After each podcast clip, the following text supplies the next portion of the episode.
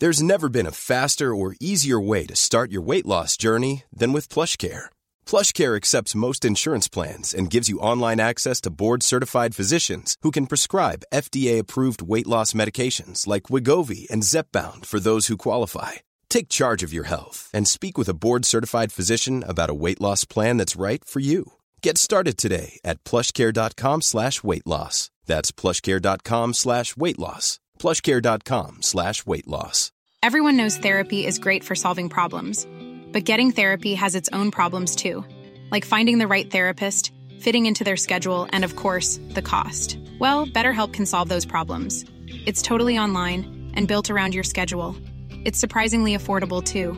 Connect with a credentialed therapist by phone, video, or online chat, all from the comfort of your home. Visit betterhelp.com to learn more and save 10% on your first month. That's BetterHelp H E L P. Hello, and welcome to Vet Voice the Pet Pod. This is the podcast that's all about pets. I'm Zara Boland. I'm a veterinarian, a consultant, and all around animal lover. And each episode of the Pet Pod, I'll be joined by some of my veterinary friends and colleagues from across the pet healthcare industry to offer you handy tips and expert advice to help keep your beloved family pet healthy and, above all, happy. So today we're chatting about the UK's third most popular pet. And yes, you've guessed it, that's rabbits. And I'm really delighted that the president of the British Veterinary Association, Dr. Daniella Dos Santos, has returned to the Pet Pod to share her knowledge about our much loved fluffy friends. So, Daniella, thank you so much for joining us today again on the Pet Pod. Oh, total pleasure. Let's start with uh, with the fluffy stuff, if you'll pardon the pun. Let's talk about why rabbits make good pets. So, I would say they're probably the most misunderstood pet. They are cute, they are fluffy, but they do have very specialist needs. And, you know, we're often in a situation where families go out and get a rabbit without thinking about it because they think that they'll make great pets for small kids. And actually, they don't. Um, they're not the best pet for, for small children. So um, it is really important, particularly with rabbits, to do your research first because they do have a lot of specialist needs. They do. Shall we start with some questions that, that I often get asked a lot about as well? And I think it'll it'll tie in quite nicely with what you talked about just now. But quite often people will get a rabbits and get the get a single rabbit. So the basic question is one rabbit or two or more. What's the recommendation? So rabbits are really, really social creatures. So, you know, if we think about how they live in the wild, they live in, in very large groups, in complex rabbit warrens and so on, and they need company of their own kind. So, actually, if you're getting a rabbit, you should at least be getting a second one because they are really dependent on company and it is really important for their happiness. Yes, absolutely. And we seem to forget that the rabbits in the field and our abundant wildlife population are exactly the same species as our companion pets. So, if we're thinking about getting two or more rabbits, then what are the best gender combinations? And I guess there's some consequences with that as well, which will bring us onto the topic of neutering. uh, absolutely. So, um, companionship is important, but the consequences of companionship have to be thought about as well. So, in an ideal world, actually, it's neutered male and female pairs that make the best companions. And so, you know, if you are getting young rabbits, you need to make sure you get them neutered at the appropriate time and as soon as possible in order to prevent more rabbits. They tend to be the easiest and, and happiest and most stable pairs. You can get, you know, same sex pairs. Again, if they're neutered, they're easier to be kept together. But if you have the option, neutered male and female is absolutely the best and easiest way to go. Okay, and how early should we think about neutering them? So you can go down as early as, as four months old, and it very much depends um, on the size of the rabbit um, and the vet involved and, and, your circumstances. But certainly from about four, five, six months old, you, you should be speaking to your vets um, about getting your rabbits neutered.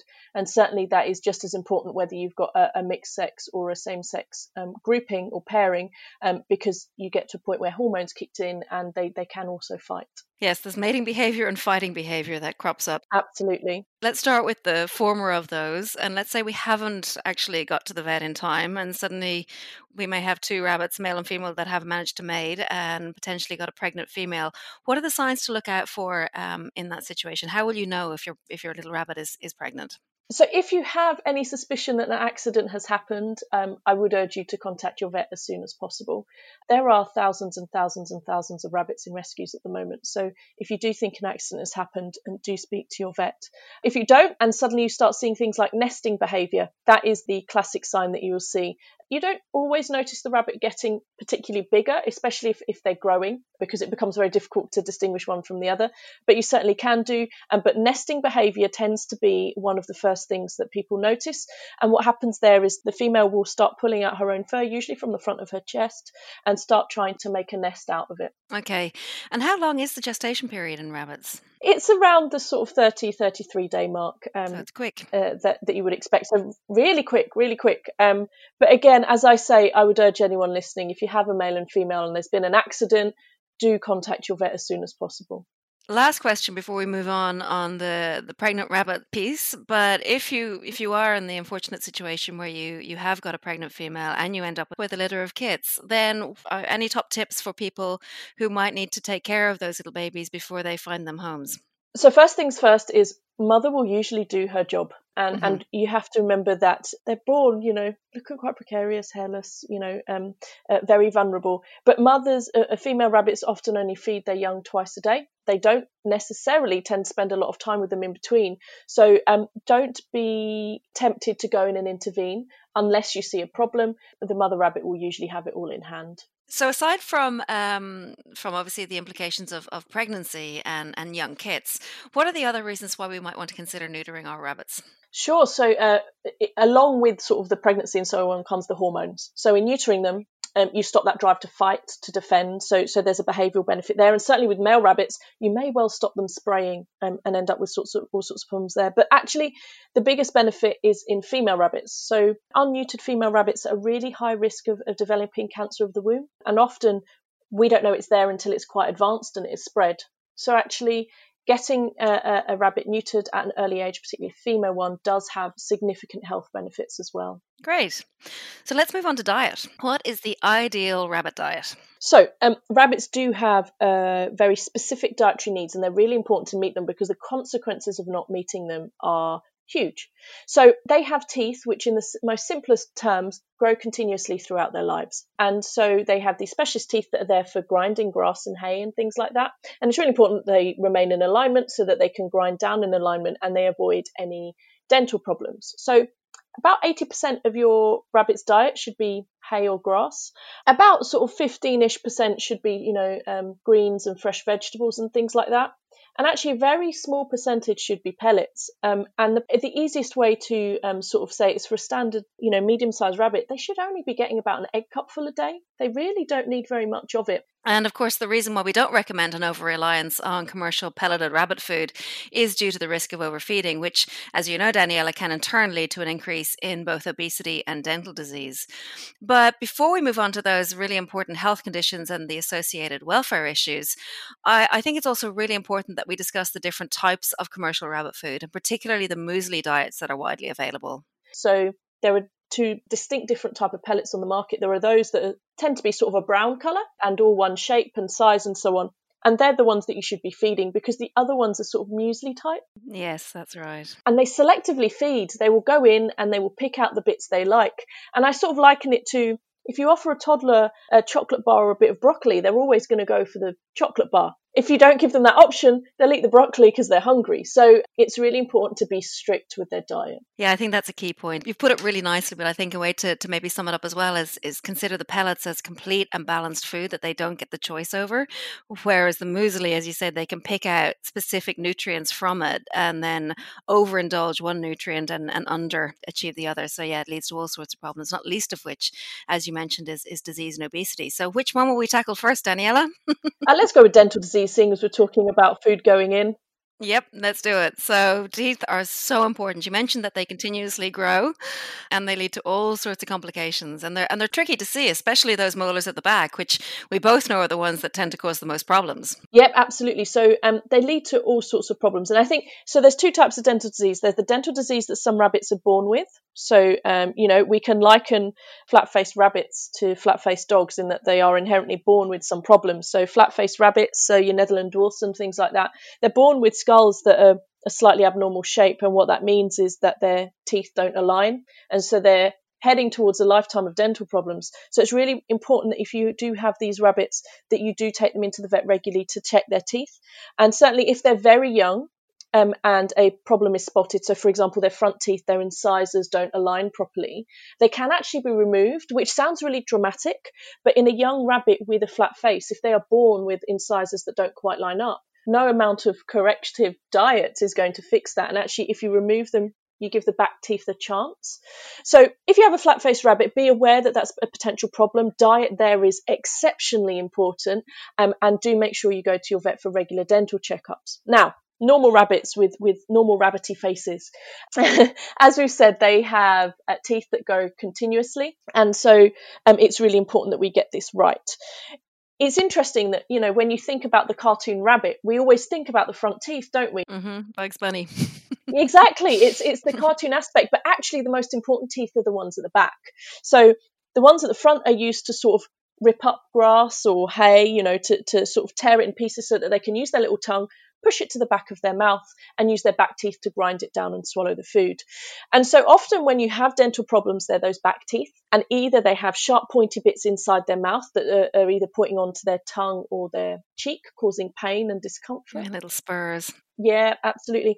And sometimes you have root problems which can cause abscesses. And so to keep teeth in check, we need a good diet. But the diet also impacts further down their gastrointestinal system. So rabbits have quite complex um, gastrointestinal tracts, uh, and so they need high fiber in their diet. Hence all the hay. Absolutely, all the hay, all the grass, and the veggies.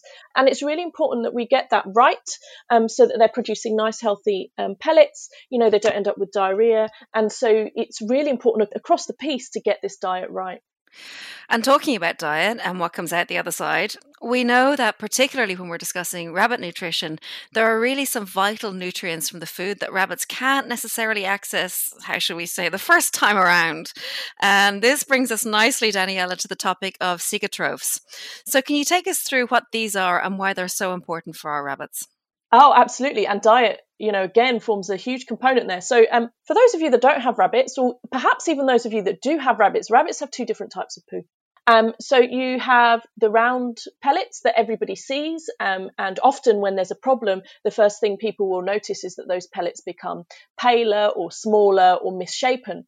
But they also produce something called cecotrophs, which are soft poos that basically look like a bunch of grapes. Now, Often owners never see these, and that's because they tend to be produced twice a day, and rabbits tend to eat it straight out of their bottom. Now, um, I know it sounds horrible, but it has a purpose, right? oh, it does, it does. So what they're doing is they're recycling nutrients. So not to get into too much detail, actually, the digestion of fibre is quite complex, and sometimes it basically needs to go around twice so that they can get the full um, sort of nutritional value. And I guess it seems strange, but actually the content of those cecotrophs and the taste and their smell is really highly impacted by what they eat. And so it's really important to get that right because if you're not getting it quite right in terms of fiber and so on, it can make them unpalatable and therefore the rabbits don't eat them and therefore you end up with a nutritional deficit again. And then that can lead to gut stasis, right? And that's never a good thing in a rabbit. Oh, absolutely. So gut stasis is, is a killer in rabbits. So, um, for those that are listening that are not too sure what this means, rabbits have guts that need to keep going all the time. You know, they have bacteria in there, different types of bacteria at different places that are processing and digesting all this fiber that you're feeding them. But with that comes the buildup of gas as well. And so, if we end up in a situation where we have gut stasis, which essentially means the guts stop moving, you can end up in a very serious situation. And so, you know, one of the emergency situations in rabbits that you should be aware of and should contact your vet as soon as possible is if you end up in a situation where your rabbit's not eating or not passing feces. And it is always better to get in there too soon than too late with that one. Absolutely.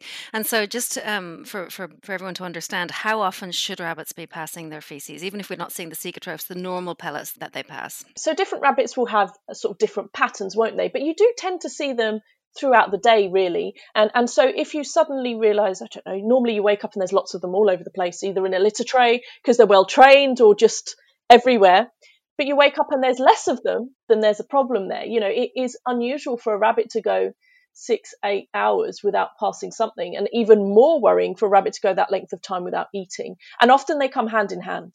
It's often the lack of eating and the lack of feces that, that an owner will notice. That's an absolute instant emergency call to the vet.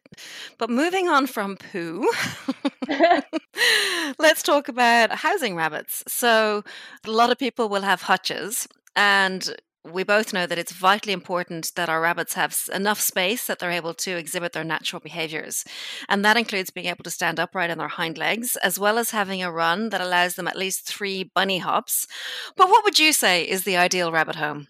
Put quite simply, a hutch is not enough. If we go back to uh, rabbits in the wild, they live in big groups, in big complex environments with lots of warrens and, and so on. And actually, if you put a rabbit in a hutch that, you know, it can't stand up in, it can't hop across, you know, it can it can't do three hops.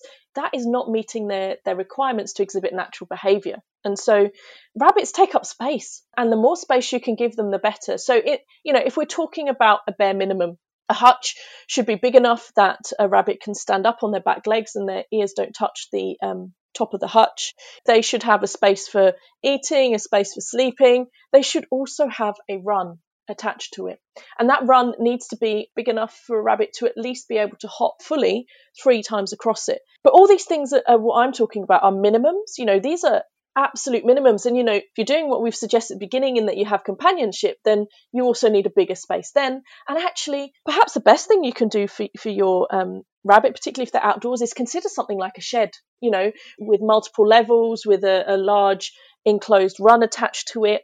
Because they need space, but they also need enrichment. They are highly, highly intelligent creatures. And so, you know, if you put them in a hutch with a small run, actually, where can you put the toys? Where do they have the facility for digging? Where can you put these tunnels to make their life more exciting? And so space and enrichment come hand in hand, absolutely. That's a really good. And I think the other part of, of that piece is, is having somewhere to hide, right? Because they're prey animals. So they're constantly looking around for the, the hawk that might be over their shoulder. Absolutely. And, and you've touched on uh, part of the reason why I said they're not great for children. And, um, you know, they are still prey animals. And even as pets, they will have these instincts that they need to be able to get away, to hide, to, to stay in the dark. And we have to respect that as their owners. And if you think about it, with a toddler, they have no concept of this. And, and, and all they see is a really fluffy cute animal that they want to chase and pick up and actually that's the worst thing you could do for a rabbit you know it it really sets off their stress levels. Also, they're not the easiest animals to handle. You know, they're flighty, they can easily injure their backs. And so, yes, they're prey species, they need places to hide. Other thing to take into account, actually, whilst we're speaking about it, is if they're kept outside, think about the, the trajectory of the sun. You know, you need to make sure that you're not housing them in a place that, you know, gets direct sunlight throughout the day so that it gets really hot in there. So, you know, we also need to make sure that there are cool and shady areas for them too. Ready to pop the question? The jewelers at BlueNile.com have got sparkle down to a science with beautiful lab grown diamonds worthy of your most brilliant moments. Their lab grown diamonds are independently graded and guaranteed identical to natural diamonds, and they're ready to ship to your door. Go to Bluenile.com and use promo code LISTEN to get $50 off your purchase of $500 or more. That's code LISTEN at Bluenile.com for $50 off. Bluenile.com code LISTEN. Hey, I'm Ryan Reynolds. Recently, I asked Mint Mobile's legal team if big wireless companies are allowed to raise prices due to inflation. They said yes. And then when I asked if raising prices technically violates those onerous two year contracts, they said, What the f are you talking about, you insane Hollywood ass? So to recap, we're cutting the price of Mint Unlimited from $30 a month to just $15 a month. Give it a try at mintmobile.com slash switch. $45 up front for three months plus taxes and fees. Promoting for new customers for limited time. Unlimited more than 40 gigabytes per month. Slows. Full terms at mintmobile.com. Burrow's furniture is built for the way you live. From ensuring easy assembly and disassembly to honoring highly requested new colors for their award-winning seating, they always have their customers in mind. Their modular seating is made out of durable materials to last and grow with you. And with Burrow, you always get fast, free shipping. Get up to 60% off during Burrow's Memorial Day sale at burrow.com slash ACAST. That's burrow.com slash ACAST. burrow.com slash ACAST. A good friend of mine when I was going through vet school actually had a pet rabbit, um, Leander. She was mad about the rabbit. It was a wonderful, wonderful rabbit actually, but she had that rabbit running free in her apartment. So is that another option? Yep. So there are um, indoor rabbits, um, and and that's fine. I guess I would always say that a rabbit probably would like some outdoor space, you know, running around, binking, doing what they do naturally. But keeping indoor rabbits is fine, but it still comes down to space. It's still not appropriate to have them in a cage, in a hutch, in a tiny room. I guess the added complication here is you need to think about things like your electrical electrical wires. You don't want any accidents there. Uh, they're also prolific chewers. So if you've got skirting boards, I think you might have to accept that there will be some damage to those skirting boards as well. It's very true. For their safety and, and your sanity, you need to cover all your cables and wires. Okay. Um, let's talk a little bit then about some of the common health issues that rabbits get. So, we haven't mentioned obesity, but obesity is a, another issue when rabbits are on the wrong diet, and it can lead to another catalogue of health conditions, not least of which is fly strike, um, which is an extremely unpleasant condition for the rabbits. So, can you talk us through some of these, please, Daniella? So, fat rabbits mean they can't behave naturally. And so, you know, they can't, for example, eat their cecotrophs, which means you end up in a situation where feces end up stuck to their um, bottom, and that attracts flies. And so, you know, you end up in a situation where you could get fly strike. And to put simply, fly strike is when flies come along, lay their eggs, and larvae and maggots end up hatching on rabbits. Um, and it is horrendous, it's horrific, it is painful, and it can be fatal without prompt veterinary treatment. And so, you know, we need to be checking the underneath of our rabbits on a daily basis, but also minimizing the risk by making sure that you know we're not allowing our rabbits to get obese and that we're feeding them a correct diet. So fly strike is a, a, a real concern there. It's a real welfare issue Oh, absolutely, absolutely. And so and so that's something that people really, really need to be careful of. But obesity comes with other issues. You know, it impacts as it does in people on mobility. And so you could end up with things like sore hocks. Rabbits may find it harder to groom, so you may end up with, you know, skin issues as well. So I guess the, the best message here is make sure you feed appropriately and try and avoid any form of obesity. So, moving on then to some other important health conditions, I'm really conscious that E. cuniculi is what's seen as an emerging health issue for our rabbits. And in fact, I got asked just the other day about a potential case which presented as an eye complaint in this particular rabbit. But I'm aware that there's a diverse array of potential symptoms, and in fact, it can be really extremely difficult to diagnose. So, perhaps, Daniella, you can talk us through the latest knowledge of this particular disease. So it's actually a really complex disease. Uh, so the easiest way to explain it is that it's a type of parasite. But interestingly, it is a parasite that about 50% of the rabbit population carry, but 50% of the rabbit population do not show clinical signs. And so what we don't fully understand is why is it that some rabbits get sick with it and others don't? So that's sort of the starting point. But we also have issues potentially in diagnosing it, in treating or curing it, and also managing rabbits with E. So, broadly speaking, as I say, it's a parasite. Um, but what it does is it tends to attack either the nervous system or the kidney. So that tends to be the sort of two places that it causes problems. And so the clinical signs that you can see, you can see increased drinking and increased urination, you know, particularly if it goes for the kidneys. If you're looking if it's attacking the neurological system or the nervous system, it actually depends where. So it can do anything from a head tilt, so you know rabbits walking around with their heads very tilted to one side. Um, it may cause rapid eye movements, so that could be up and down or side to side as well. They could have rolling, they could have seizures, weakness, sometimes paralysis. So it's a whole heap of signs, and that's what beca- makes it um, difficult to exclude it from almost any form of clinical signs that you see. And you know there are some other sorts of you can get them in the eye as well. Now in the eye, um, it tends to happen if they have contracted it as in utero, so when they're in the womb or very young. And in that sort of situation, sometimes rabbits lose eyes because of it, um, in case it becomes painful.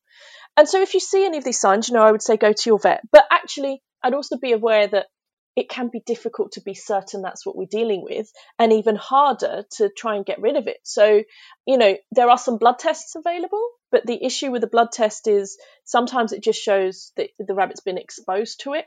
And so if we go back to my point that 50% of rabbits carry it, I could test 100 rabbits and get 50 positives, but that doesn't mean that what you're seeing there and then is due to the disease. So it doesn't indicate necessarily that there's an active infection. What about prognosis? It depends, would be my honest answer to this. When you first see these neurological signs, they can look quite terrifying. You know, suddenly your rabbit's head's on its side and it's rolling round. Now, I have seen rabbits with treatment lead very good, happy lives. Now, that doesn't mean they necessarily go back to normal. Um, you know, some rabbits may always have a head tilt, but they can eat, drink, and, and be happy rabbits. Um, and it's very difficult as a vet when you see that rabbit for the first time to be able to reassure an owner which way this is going to go. You know, there are some rabbits that just don't recover and they don't have a good quality of life. And, you know, when you're starting to talk about things like paralysis and urine scald and kidney disease, that in particular can be very difficult But certainly with the neurological signs, particularly the rolling and, and so on, I would say a good proportion will recover to get a decent quality of life, but it does involve intensive care to start with. You know, owners need to be prepared to perhaps be syringe feeding their rabbits or, you know, uh, moving their rabbits from side to side, adapting the hutches. So it's not an instant goodbye, if that makes sense. I think there are discussions. I think the reality is sometimes we can't get to a place where a rabbit leads a happy life, but there are cases where we can. That was a really full answer on Echiniculae. Thank you for that. So then what about other more common illnesses that, that we vaccinate against, like myxomatosis? Sure. So myxomatosis is one of actually three things we vaccinate rabbits against now. So myxomatosis is a uh, disease that is carried by flying insects, basically. So you know those little midges and, and mosquitoes and so on, and it is seasonal and actually in unvaccinated rabbits is often fatal. It causes horrible lesions on the skin called myxomas, which I guess the easiest way to describe them is giant boils, I guess. And they tend to come in, in what we call mucocutaneous junctions. So the moist parts of our skin, so eyes, nose, lips, mouth, genitals, things like that. And actually, vaccination is the best prevention here it's really important to get your rabbits vaccinated annually against myxomatosis, particularly if they're outside. You know, you can use other things such as fly nets um, over hutches at night and things like that because these insects are more prevalent at dawn and dusk, but it's never going to exclude the risk. So, vaccination is definitely the way to go with myxomatosis. And so, you mentioned that myxomatosis is one of three routine rabbit vaccinations. The other two relate to a particularly nasty disease called viral hemorrhagic disease. But perhaps you can explain what this particular condition is and why there are two different varieties that we need to vaccinate against in the UK. So, viral hemorrhagic disease um, is the other one, and we now have two types in the UK. So, viral hemorrhagic disease, uh, let's talk about the, the traditional one. Number one is a nasty disease. It kills almost 100% of rabbits and it does it very quickly. Often you don't know, you just end up with your rabbit passing away, and often with blood coming either from the nose and the mouth. It is a higher risk for rabbits that are outdoors because it tends to be when they come into contact with wild rabbits with the disease or, you know, feces, or essentially if a bird were to land and pick something up that's infected and fly three miles in the opposite direction and drop it in your garden, that is technically a way that it could spread, or if you go for a country walk, you could bring it back in your shoes. And actually, viral hemorrhagic disease is so um, number one is is so dangerous that vaccination is absolutely the way the way to go with that. Now, viral hemorrhagic disease two is a more recent one. Um, I would say has sort of appeared within the last 10 years or so. It is less deadly than viral hemorrhagic disease 1, and you often see signs before a rabbit passes away, and they tend to be less specific. So, you know, in the cases I have seen, you tend to see rabbits that look like they're in excruciating pain, you know, really hunched over, not eating, not drinking. And whilst it's not as rapidly fatal as viral hemorrhagic disease 1, in my experience, it's a 50 50 chance there, and those that do survive need very intense veterinary care. So, again, my advice there would be vaccinate, vaccinate, vaccinate. Don't put yourself in that sort of situation. And then what if we suspect we've got a sick rabbit and they're in a group? The other rabbit seems completely fine, but we're a little concerned about one. What do we do then? If you ever are worried about a rabbit at all, however small the sign, contact your vet. You know, your vet will be able to advise you straight away. Rabbits get very sick very quickly. And, you know, even just delaying it by half a day can have catastrophic consequences. If your rabbit ends up needing hospitalization, it's actually often sensible to hospitalize the other rabbit as well. So if we go back to our conversation about companionship and bonds, when you hospitalize a rabbit, you can break the bond if they're not hospitalized with the other rabbit. And so it's often a good idea to have both rabbits hospitalized together. So you don't separate a rabbit that you think might be sick for fear of the other rabbit contracting the illness. So if, if we're just talking about generally a sick rabbit, then actually contact your vet, have a chat, and, and go from there. Yeah. If you're talking about infectious diseases, to be perfectly honest, if you are dealing with something like viral hemorrhagic disease 1, it is rapidly fatal and it is very possible that your other rabbit will come down with it. And certainly with viral hemorrhagic disease 2, that is also the, the case. I guess it becomes slightly more complex when you think about myxomatosis, and I think it's something to discuss with your vet because it depends on the severity of the disease, certainly. There are routes that rabbits can spread it to other rabbits in close contact. And so it'd be a discussion with your vet to weigh up that risk versus the risk of splitting a bond. I think it will depend on how sick your rabbit is. You know, if your rabbit is exceptionally sick, then actually it is best to separate them so that a rabbit can get the treatment it needs.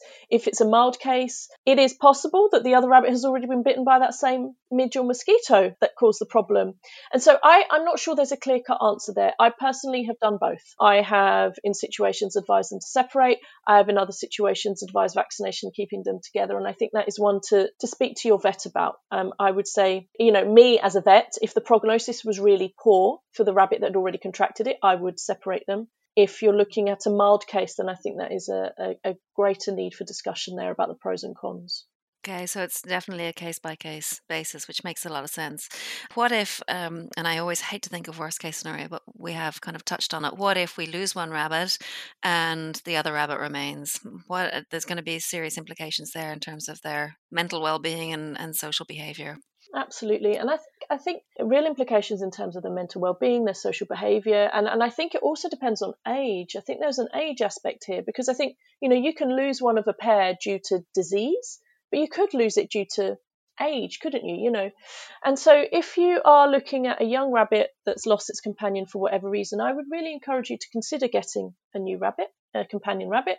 I would also encourage you to do that via a rescue centre. You know, they will have lots of adult rabbits that need homes and they'll often be able to help you with the bonding process. So it's not a case of go and get a rabbit and put it in the same hutch. You're asking for trouble there. It is a gradual process. For older rabbits, it's a bit more difficult, isn't it, Zara? You know, you, you end up in a situation if you have a, a 12 year old rabbit who's just lost its mate. Do you get a younger rabbit and end up with that cycle? Do you see if a local rescue has an older rabbit? And, and I think there is perhaps one for discussion with your vet and going from there. So again, a case by case basis, but but actually, you, you touched on something really important, and I think lots of questions I often get again are about lifespan of rabbits, and it varies hugely, doesn't it? oh yeah, absolutely.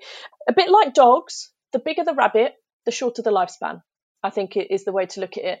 Um, you know, the small rabbits, um, I, I have seen 15 year old Netherland dwarf, so they do live long lives. And even the bigger ones, you know, the, the Flemish giants, you know, five, six, seven, eight is perfectly possible. I, I've seen a nine year old. And so people often get rabbits thinking, oh, it's only a year or two. It's absolutely not. It's the same commitment as a cat or a dog.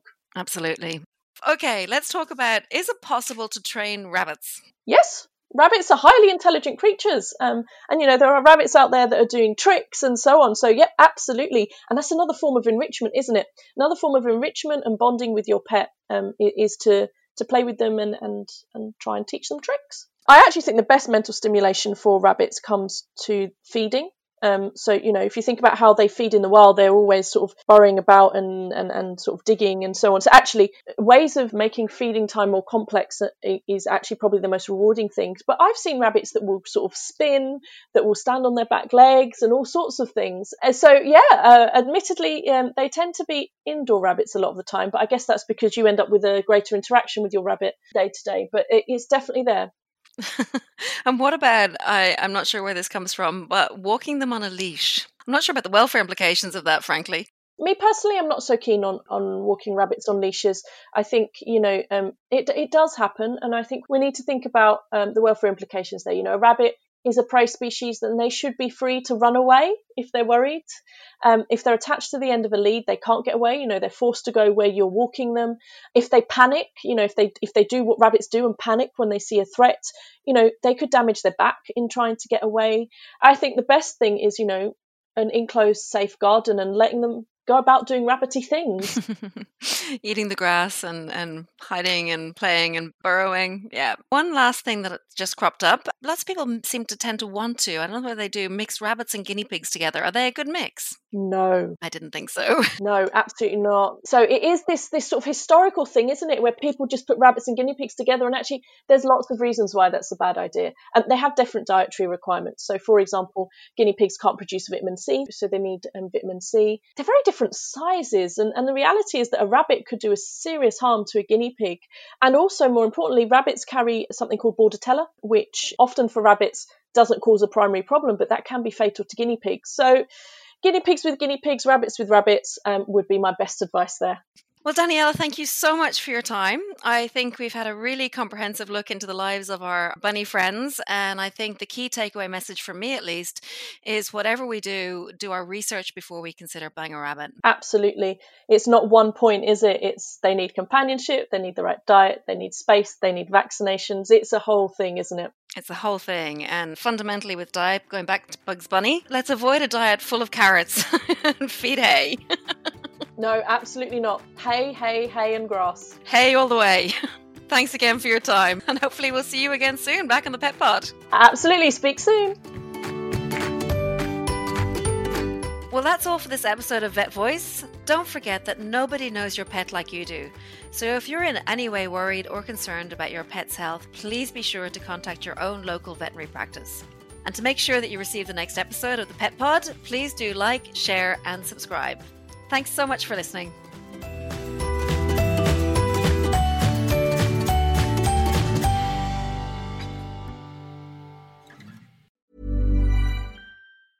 Hey, it's Paige DeSorbo from Giggly Squad. High quality fashion without the price tag? Say hello to Quince. I'm snagging high end essentials like cozy cashmere sweaters, sleek leather jackets, fine jewelry, and so much more. With Quince being 50 to 80% less than similar brands. And they partner with factories that prioritize safe, ethical, and responsible manufacturing. I love that. Luxury quality within reach. Go to quince.com slash style to get free shipping and 365 day returns on your next order. Quince.com slash style. Imagine the softest sheets you've ever felt. Now imagine them getting even softer over time. That's what you'll feel with Boll and Branch's organic cotton sheets. In a recent customer survey, 96% replied that Boll and Branch sheets get softer with every wash. Start getting your best night's sleep in these sheets that get softer and softer for years to come. Try their sheets with a 30-night guarantee. Plus, get 15% off your first order at bollandbranch.com. Code BUTTERY. Exclusions apply. See site for details.